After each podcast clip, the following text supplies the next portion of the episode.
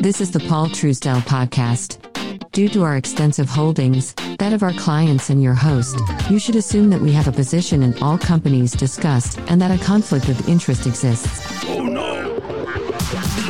The information presented is provided for informational purposes. And now, Paul Truesdell. Oh, yeah.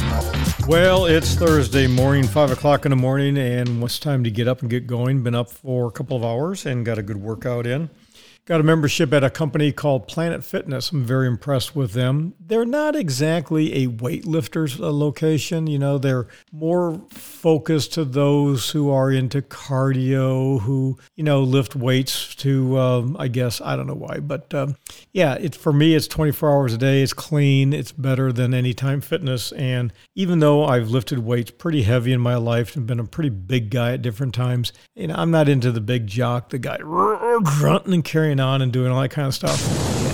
It's just not me. Um, I'm, you know, very quiet and I do what I got to do and I just keep on moving. That's all there is to it. I want to talk a little bit about the black market. What is a black market? Well, black market is something that a lot of people just don't seem to understand, and that is when you begin to put really high pressure on people, they're going to do things and get around the ridiculousness. So, taxes. Everybody talks about people not paying their fair share. It is one of the dumbest things our country does. We tax people stupidly. When I mean that stupidly, I mean, just it just doesn't make any damn sense. What I will say though is that black market is a concept that you can apply to everything. Now, this week I've talked to you about podcasts. I've talked about how podcasts that don't meet the current flavor of the day are blackballed. If you say certain things, you're blackballed on Twitter, on Facebook. So free speech isn't free anymore. They've you know, the powers that be have found ways to shut everybody up. For crying out loud, they shut down the president of the United States.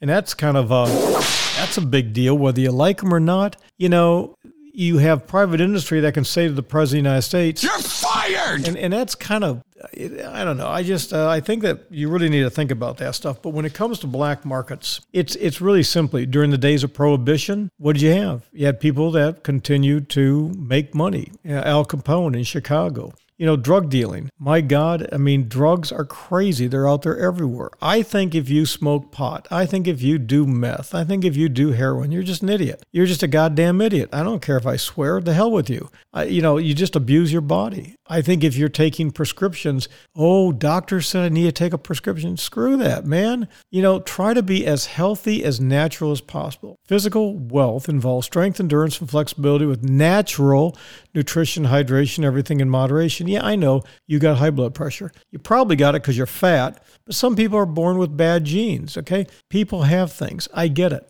Not a big deal. Sometimes bad things happen and you got to take a medication or two, but I can tell you, no way. People take too much stuff. This whole vaccine stuff. I mean, if you don't have a vaccine, you can't go and go grocery shopping. In Europe and different places, I mean, they're done. In Australia, they're literally having a civil war in, in many locations. No entertainment, and the you know, the hypocrisy is unbelievable. We've seen it everywhere.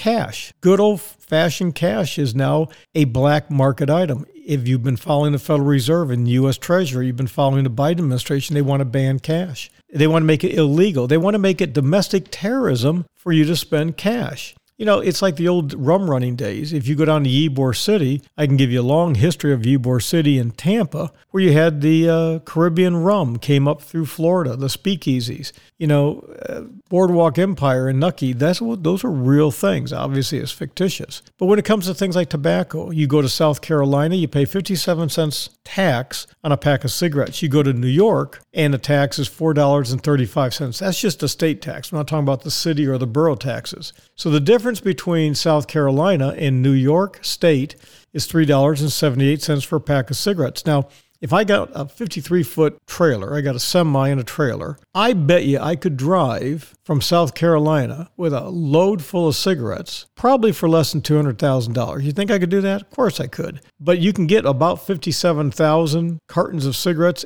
in a tractor trailer. You can get it in a trailer. That means your profit, if you, again, dollar for dollar, is 215,000. So you go up there and you say, hey, listen, cut your taxes in half here's the deal you make a quick $100,000. Most truckers would drive from South Carolina to New York in a heartbeat for $100,000. Is that happening? Of course it is. The bottom line is the country needs to reevaluate how much pressure they put on people because if you, you know, if you're not careful, you're going to get zapped really bad because people just simply learn to say no. This has been the Paul Truesdell Podcast. The Paul Truesdell Podcast is sponsored by nobody.